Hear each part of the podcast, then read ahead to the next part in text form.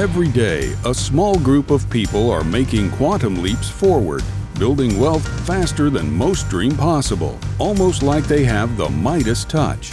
On Breakaway Wealth, we'll unlock the secrets to breaking out of the herd, thinking big, and building wealth on our own terms. And now let's join our host, the founder of Create Tailwind and your abundance advocate, Jim Oliver. Welcome once again to the Breakaway Wealth Podcast. I'm your host, Jim Oliver, and with me today is Nick Costco. Welcome, Nick. Hey, thanks for having me. Today, Nick and I are going to introduce a message uh, and, a, and, a, and a guest who's actually uh, not on the podcast. It's a, uh, I'll give it I'll give it away. It's a it's a recording, but it's it's an amazing recording back from the 1950s, and it's a message that you've probably heard before, but this delivery of this message I think is really special. And it's Earl Nightingale, The Strangest Secret. Nick, um, when uh, you know you, there was a time last year where you listened to this over and over and over again. Is that right? That's right. This came to me, uh, unfortunately, just two years ago um, through another podcast that I learned about it. And there was a period of time for a number of months that I listened to this recording uh, weekly uh, to kind of get my mind straight. And I realized recently that I hadn't listened to it in entirely too long. And you and I discussed uh, sharing this with our audience. You know, and I remember I this was shared with me back in the 1980s when um, uh, at a sales meeting, and it was played just from the beginning to the end.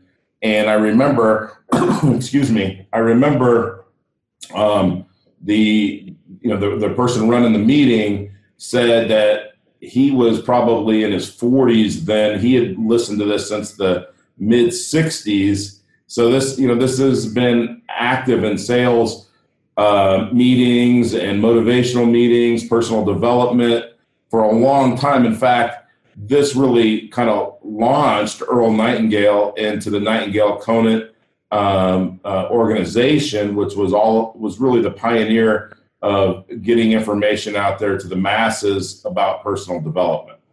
Yeah, I like to say that um, he's the voice of personal development. Where everyone else was writing books, he didn't write his first book till the very end of his life, uh, back in the '80s like you said, he recorded this back in the 50s as an inspiration of a message that he he had read that was written thousands of years ago.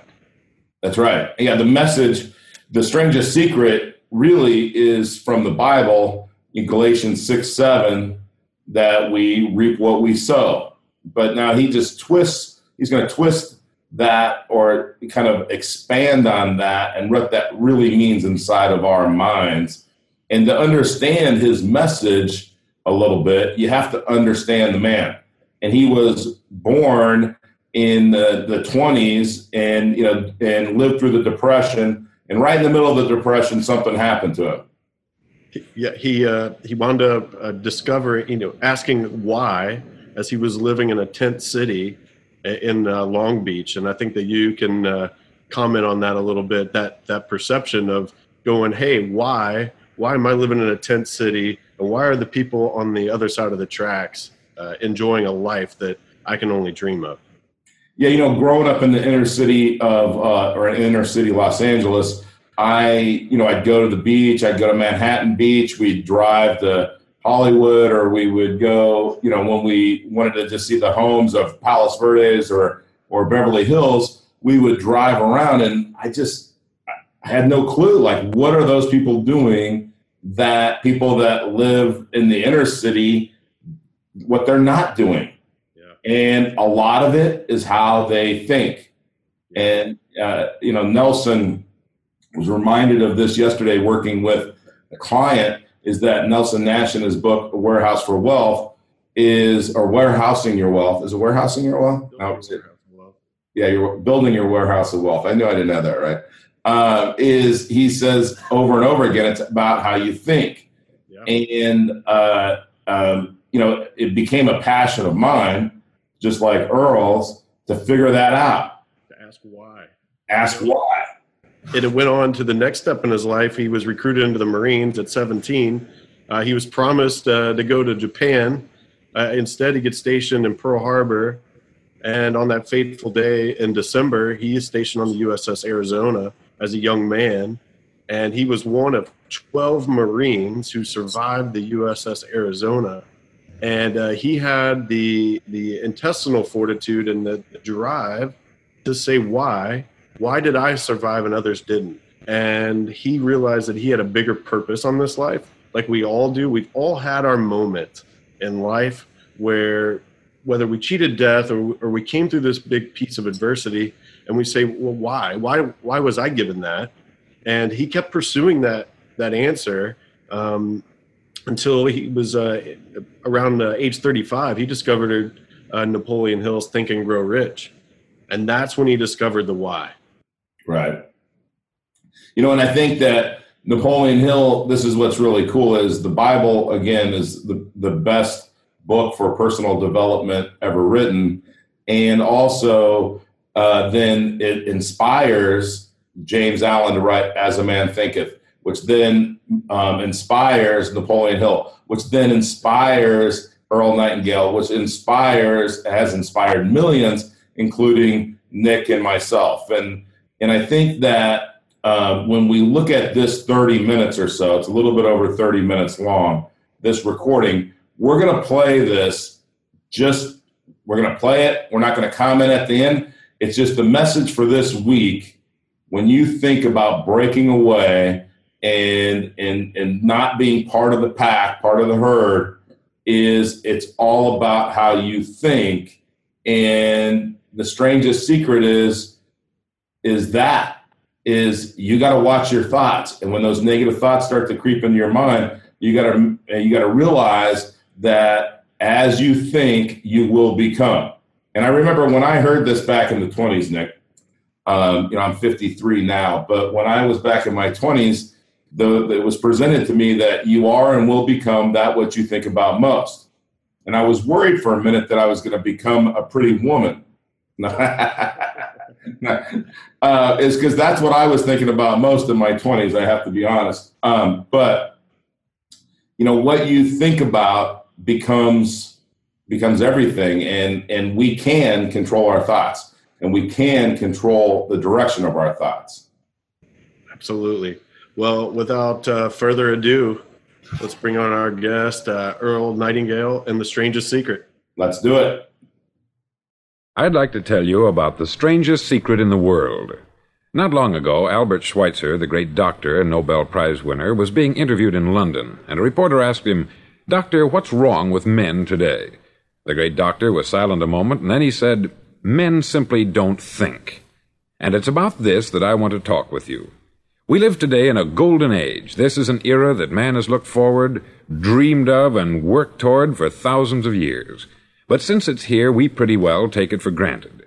We in America are particularly fortunate to live in the richest land that ever existed on the face of the earth, a land of abundant opportunity for everyone. But do you know what happens?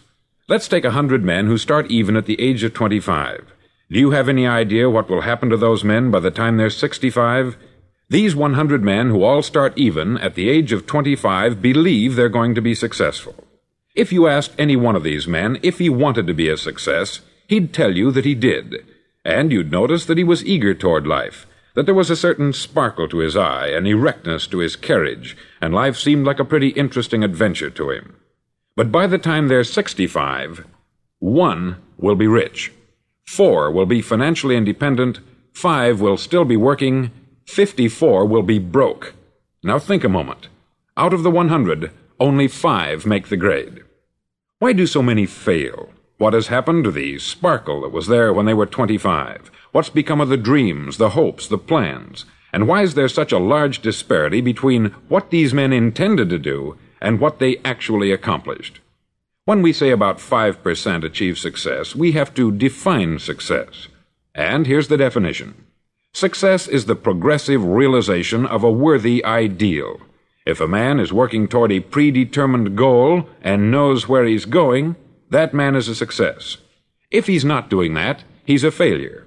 Success is the progressive realization of a worthy ideal. Rollo May, the distinguished psychiatrist, wrote a wonderful book called Man's Search for Himself.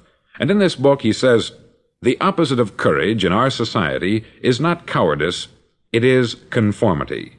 And there you have the trouble today. It's conformity. People acting like everyone else, without knowing why, without knowing where they're going. Now think of it. In America right now, there are over 14 million people 65 years of age and over, and about 13 million of these 14 million are broke. They're dependent on someone else for life's necessities. Now, we learn to read by the time we're seven. We learn to make a living by the time we're 25.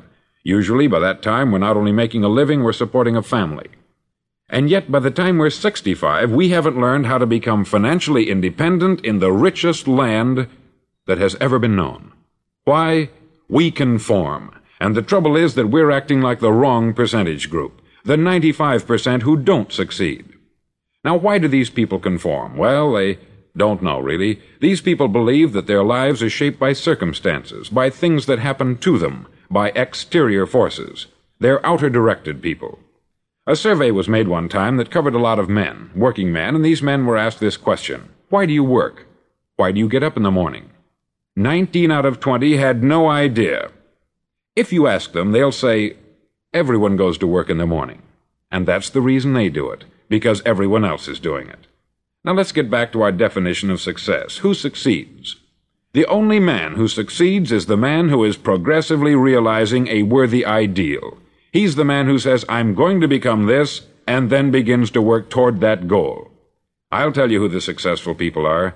A success is the school teacher who's teaching school because that's what she wanted to do. The success is the woman who's a wife and mother because she wanted to become a wife and mother and is doing a good job of it. The success is the man who runs the corner gas station because that's what he wanted to do. The success is the successful salesman who wants to become a top notch salesman and grow and build with his organization. A success is anyone who is doing deliberately a predetermined job because that's what he decided to do deliberately. But only one out of 20 does that. That's why today there isn't really any competition, unless we make it for ourselves. Instead of competing, all we have to do is create. Now, for 20 years, I looked for the key which would determine what would happen to a human being. Was there a key I wanted to know which would make the future a promise that we could foretell to a large extent? Was there a key that would guarantee a person's becoming successful if he only knew about it and knew how to use it? Well, there is such a key, and I've found it. Have you ever wondered why so many men work so hard and honestly without ever achieving anything in particular, and others don't seem to work hard and yet seem to get everything? They have the magic touch. You've heard them say that about someone. Everything he touches turns to gold. And have you ever noticed that a man who becomes successful tends to continue to become successful, and on the other hand, have you noticed how a man who is a failure tends to continue to fail? It's because of goals. Some of us have them, some don't. People with goals succeed because they know where they're going. Now think of a ship leaving a harbor, and think of it with the complete voyage mapped out and planned. The captain and crew know exactly where it's going and how long it will take. It has a definite goal. 9,999 times out of 10,000 it will get to where it started out to get. Now let's take another ship, just like the first, only let's not put a crew on it, or a captain at the helm. Let's give it no aiming point, no goal, no destination. We just start the engines and let it go. I think you'll agree with me that if it gets out of the harbor at all, it will either sink or wind up on some deserted beach a derelict. It can't go any place because it has no destination and no guidance. It's the same with a human being. Take the salesman, for example. There is no other person in the world today with the future of a good salesman. Selling is the world's highest paid profession, if we're good at it, and if we know where we're going. Every company needs top notch salesmen, and they reward those men. The sky is the limit for them. But how many can you find? Someone once said, The human race is fixed, not to prevent the strong from winning, but to prevent the weak from losing. The American economy today can be likened to a convoy in time of war. The entire economy is slowed down to protect its weakest link, just as the convoy had to go at the speed that would permit its slowest vessel to remain in formation. That's why it's so easy to make a living today. It takes no particular brains or talent to make a living and support a family today. So we have a plateau of so called security, if that's what a person's looking for. But we do have to decide how high above this plateau we want to aim for. Now let's get back to the strangest secret in the world, the story that I wanted to tell you today. Why do men with goals succeed in life and men without them fail? Well, let me tell you something which, if you really understand it, will alter your life immediately. If you understand completely what I'm going to tell you from this moment on, your life will never be the same again. You'll suddenly find that good luck just seems to be attracted to you. The things you want just seem to fall in line. And from now on, you won't have the problems, the worries, the gnawing lump of anxiety that perhaps you've experienced before. Doubt, fear, well, they'll be things of the past. Here's the key to success and the key to failure. We become what we think about. Now let me say that again. We become what we think about. Throughout all history, the great wise men and teachers, philosophers and prophets have disagreed with one another on many different things. It is only on this one point that they are in complete and unanimous agreement. Listen to what Marcus Aurelius, the great Roman emperor, said. He said, A man's life is what his thoughts make of it. Disraeli said this Everything comes if a man will only wait. I have brought myself by long meditation to the conviction that a human being with a settled purpose must accomplish it, and that nothing can resist a will that will stake even existence for its fulfillment. Ralph Waldo Emerson said this A man is what he thinks about all day long. William James said, the greatest discovery of my generation is that human beings can alter their lives by altering their attitudes of mind.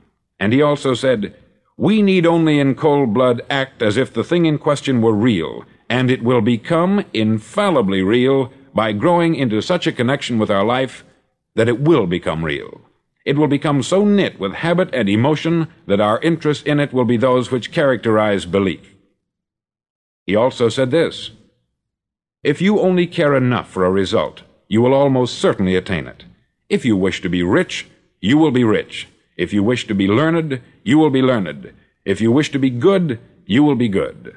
Only you must then really wish these things, and wish them exclusively, and not wish at the same time a hundred other incompatible things just as strongly. In the Bible you read, in Mark 9:23, If thou canst believe, all things are possible to him that believeth. Dr. Norman Vincent Peale said this This is one of the greatest laws in the universe. Fervently do I wish I had discovered it as a very young man. It dawned upon me much later in life, and I've found it to be one of the greatest, if not my greatest discovery, outside of my relationship to God. And the great law, briefly and simply stated, is that if you think in negative terms, you'll get negative results. If you think in positive terms, you will achieve positive results. That is the simple fact which is at the basis of an astonishing law of prosperity and success. In three words, believe and succeed. William Shakespeare put it this way Our doubts are traitors and make us lose the good we oft might win by fearing to attempt. George Bernard Shaw said, People are always blaming their circumstances for what they are. I don't believe in circumstances. The people who get on in this world are the people who get up and look for the circumstances they want, and if they can't find them, make them. Well, it's pretty apparent, isn't it? And every person who discovered this for a while believed that he was the first one to work it out. We become what we think about. Now, it stands to reason that a person who's thinking about a concrete and worthwhile goal is going to reach it, because that's what he's thinking about and we become what we think about. Conversely, the man who has no goal, who doesn't know where he's going, and whose thoughts must therefore be thoughts of confusion and anxiety and fear and worry, becomes what he thinks about. His life becomes one of frustration, fear, anxiety, and worry. And if he thinks about nothing, he becomes nothing. Now, how does it work? Why do we become what we think about? Well, I'll tell you how it works as far as we know. Now, to do this, I want to tell you about a situation that parallels the human mind. Suppose a farmer has some land, and it's good, fertile land. Now, the land gives the farmer a choice. He may plant in that land whatever he chooses. The land doesn't care. It's up to the farmer to make the decision. Now, remember, we're comparing the human mind with the land. Because the mind, like the land, doesn't care what you plant in it. It will return what you plant, but it doesn't care what you plant. Now let's say that the farmer has two seeds in his hand. One is a seed of corn, the other is nightshade, a deadly poison. He digs two little holes in the earth and he plants both seeds, one corn, the other nightshade. He covers up the holes, waters, and takes care of the land, and what will happen? Invariably, the land will return what is planted. As it's written in the Bible, as ye sow, so shall ye reap. Remember, the land doesn't care. It will return poison in just as wonderful abundance as it will corn. So up come the two plants one corn, one poison. Now, the human mind is far more fertile, far more incredible and mysterious than the land, but it works the same way. It doesn't care what we plant success, failure, a concrete worthwhile goal, or confusion, misunderstanding, fear, anxiety, and so on. But what we plant, it will return to us. You see, the human mind is the last great unexplored continent on the earth. It contains riches beyond our wildest dreams. It will return anything we want to plant. Now you might say, well, if that's true, why don't people use their minds more? Well, I think they've figured out an answer to that too. Our mind comes as standard equipment at birth. It's free, and things that are given to us for nothing we place little value on. Things that we pay money for, we value. The paradox is that exactly the reverse is true. Everything that's really worthwhile in life came to us free our mind, our soul, our body, our hopes, our dreams, our ambitions, our intelligence, our love of family and children and friends.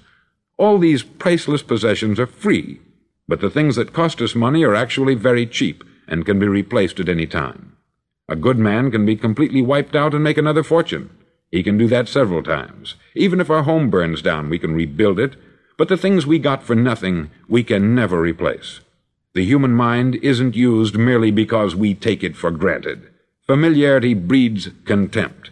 It can do any kind of job we assign to it, but generally speaking, we use it for little jobs instead of big important ones. Universities have proved that most of us are operating on about 10% of our abilities. Decide now what is it you want? Plant your goal in your mind. It's the most important decision you'll ever make in your entire life. Do you want to be an outstanding salesman, a better worker at your particular job? Do you want to go places in your company, in your community? All you've got to do is plant that seed in your mind, care for it, Work steadily toward your goal, and it will become a reality. It not only will, there's no way that it cannot. You see, that is a law, like the laws of Sir Isaac Newton, the laws of gravity. If you get on top of a building and jump off, you'll always go down. You'll never go up. And it's the same with all the other laws of nature. They always work, they're inflexible. Think about your goal in a relaxed, positive way. Picture yourself in your mind's eye as having already achieved this goal. See yourself doing the things you will be doing when you've reached your goal. Ours has been called the phenobarbital age, the age of ulcers and nervous breakdowns. At a time when medical research has raised us to a new plateau of good health and longevity, far too many of us worry ourselves into an early grave trying to cope with things in our own little personal ways, without learning a few great laws that will take care of everything for us. These things we bring on ourselves through our habitual way of thinking. Every one of us is the sum total of his own thoughts. He is where he is because that is exactly where he really wants to be, whether he'll admit that or not. Each of us must live off the fruit of his thoughts in the future, because what you think today and tomorrow, next month and next year, will mold your life and determine your future. You're guided by your mind. I remember one time I was driving through Arizona and I saw one of those giant earth moving machines roaring along the road at about 35 miles an hour with what looked like 20 tons of dirt in it, a tremendous, incredible machine, and there was a little man perched way up on top with the wheel in his hands guiding it. And as I drove along, I was struck by the similarity of that machine to the human mind. Just suppose you're sitting at the controls of such a vast source of energy. Are you going to sit back and fold your arms and let it run itself into a ditch? Or are you going to keep both hands firmly on the wheel and control and direct this power to a specific, worthwhile purpose? It's up to you. You're in the driver's seat. You see, the very law that gives us success is a two edged sword. We must control our thinking. The same rule that can lead a man to a life of success, wealth, happiness, and all the things he's ever dreamed of for himself and his family that very same law can lead him into the gutter. It's all in how he uses it, for good or for bad. This is the strangest secret in the world. Now, why do I say it's strange, and why do I call it a secret? Actually, it isn't a secret at all. It was first promulgated by some of the earliest wise men, and it appears again and again throughout the Bible. But very few people have learned it, understand it. That's why it's strange, and why, for some equally strange reason, it virtually remains a secret. I believe that you could go out and walk down the main street of your town and ask one man after another what the secret of success is, and you probably wouldn't run into one man in a month who could tell you. Now, this information is enormously valuable to us if we really understand it and apply it. It's valuable to us not only for our own lives, but the lives of those around us, our family, employees, associates, and friends. Life should be an exciting adventure. It should never be a bore. A man should live fully, be alive. He should be glad to get out of bed in the morning. He should be doing a job he likes to do because he does it well. One time I heard Grove Patterson make a speech, the editor in chief of the Toledo Daily Blade, and as he concluded his speech, he said something that I've never forgotten. He said something like this My years in the newspaper business have convinced me of several things, among them that people are basically good, and that we came from someplace and we're going someplace. So we should make our time here an exciting adventure. The architect of the universe didn't build a stairway leading nowhere. And the greatest teacher of all, the carpenter from the plains of Galilee, gave us the secret time and time again. As ye believe, so shall it be done unto you. I've explained the strangest secret in the world and how it works. Now I want to explain how you can prove to yourself the enormous returns possible in your own life by putting this secret to a practical test. I want you to make a test that will last 30 days. Now it isn't going to be easy.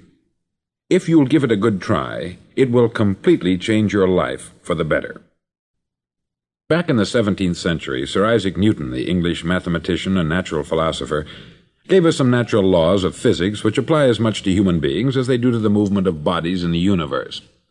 Now, one of these laws is that for every action there is an equal and opposite reaction. Simply stated, as it applies to you and me, it means we can achieve nothing without paying the price. The results of your 30 day experiment will be in direct proportion to the effort you put forth. To be a doctor, you must pay the price of long years of difficult study.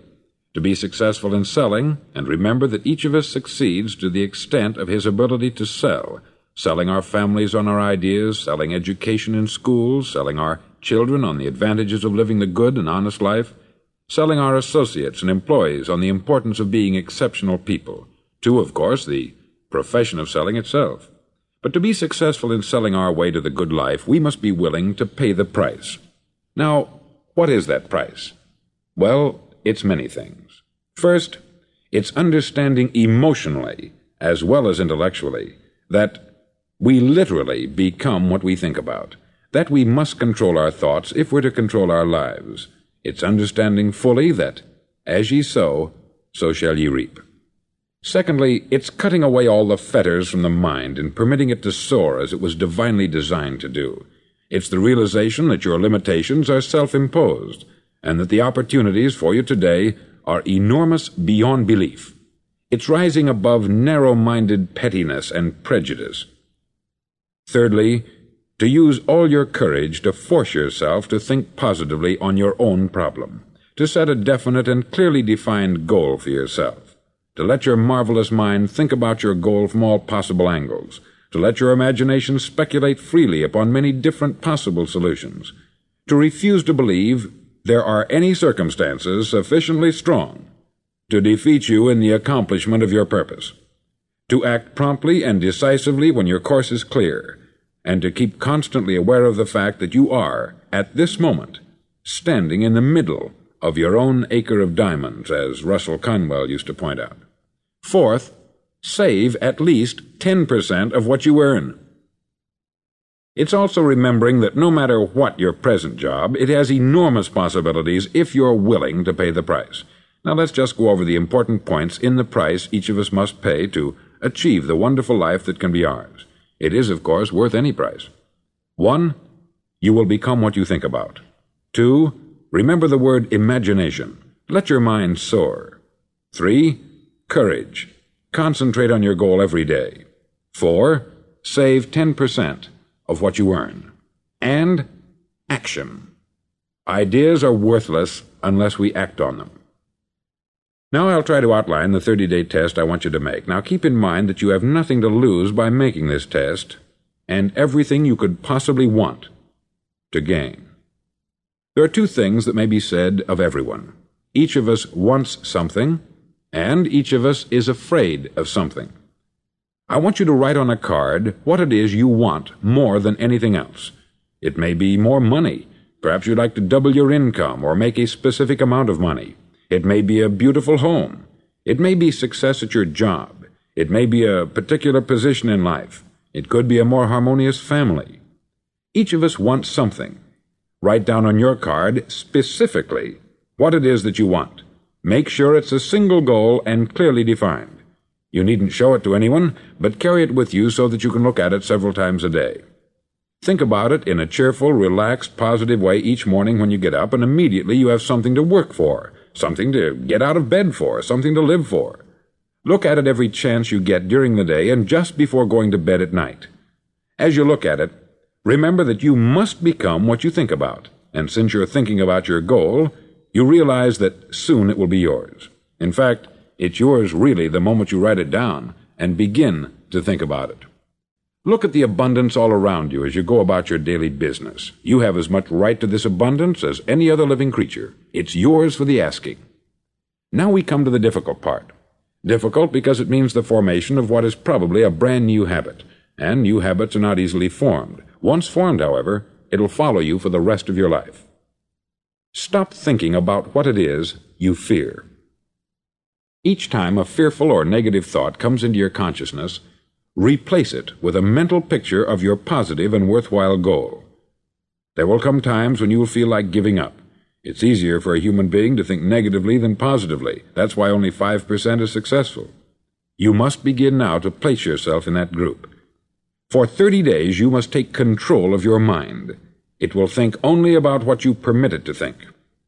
Each day for this 30 day test, do more than you have to do. In addition to maintaining a cheerful, positive outlook, give of yourself more than you've ever done before. Do this knowing that your returns in life must be in direct proportion to what you give. The moment you decide on a goal to work toward, you're immediately a successful person. You're then in that rare and successful category of people who know where they're going. Out of every hundred people, you belong to the top five. Don't concern yourself too much with how you're going to achieve your goal Leave that completely to a power greater than yourself. All you have to do is know where you're going. The answers will come to you of their own accord. Remember these words from the Sermon on the Mount, and remember them well. Keep them constantly before you this month of your test. Ask, and it shall be given you. Seek, and ye shall find. Knock, and it shall be opened unto you. For every one that asketh receiveth, and he that seeketh findeth, and to him that knocketh it shall be opened. It's as marvelous and as simple as that. In fact, it's so simple that in our seemingly complicated world it's difficult for an adult to understand that all he needs is a purpose and faith. For 30 days, do your best. If you're a salesman, go at it as you've never done before, not in hectic fashion, but with the calm, cheerful assurance that time well spent will give you the abundance in return you deserve and want. No matter what your job, do it as you've never done it before for 30 days. And if you've kept your goal before you every day, you'll wonder and marvel at this new life you've found. Dorothea Brande, outstanding editor and writer, discovered it for herself and tells about it in her fine book, Wake Up and Live. Her entire philosophy is reduced to the words, act as though it were impossible to fail. She made her own test, with sincerity and faith, and her entire life was changed to one of overwhelming success. Now you make your test for 30 full days. Don't start your test until you've made up your mind to stick with it. You see, by being persistent, you're demonstrating faith. Persistence is simply another word for faith.